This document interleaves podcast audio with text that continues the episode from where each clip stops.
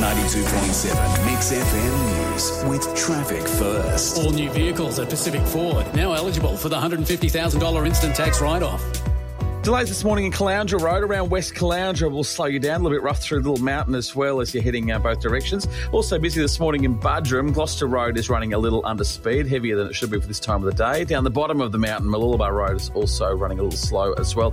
While in Maroochydore, Commercial Road is running a little bit slow into Mains Road and through Woombye, Old Palmers Road is running slow into Diddillibah Road, which is sluggish as well. At IKEA, get free contactless click and collect when you order online by June 30. Conditions apply. Shop online at It's Liam with the latest traffic on 92.7 Mix FM. Hi, Susan Graham Ryan with you.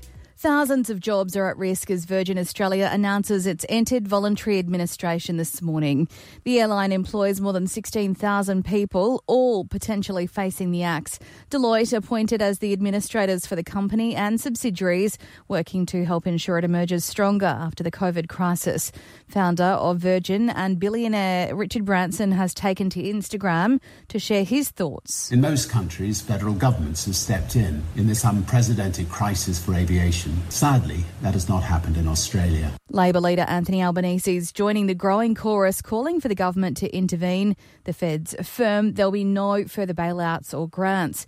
The courier determined to keep flying, though, with its scheduled international and domestic flights to continue, helping to transport essential workers. Another National Cabinet meeting is on today with speculation state and territory leaders will look at easing restrictions on some elective surgeries. Treatments were put on hold last month to free up equipment and beds and to reduce demand on our health services amid the pandemic. The Australian Medical Association's backed calls for a gradual restart if there's enough PPE for staff. 18 new confirmed COVID cases have been announced this morning between Queensland, New South Wales, and Victoria.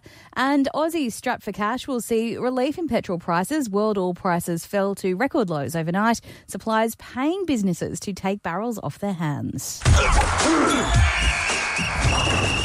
In sport, we could be enjoying NRL five nights in a row when it relaunches on Thursday, May 28. According to The Telegraph, Blockbusters could see the Roosters take on the Rabbitohs on the Friday and Parramatta v West Tigers on Monday. The plans aren't set to be affected by CEO Todd Greenberg's departure, but are still subject to approval from health authorities.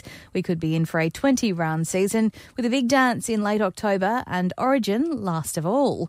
And download the briefing now. It's Australia's new daily must listen news podcast with Tom Tilley.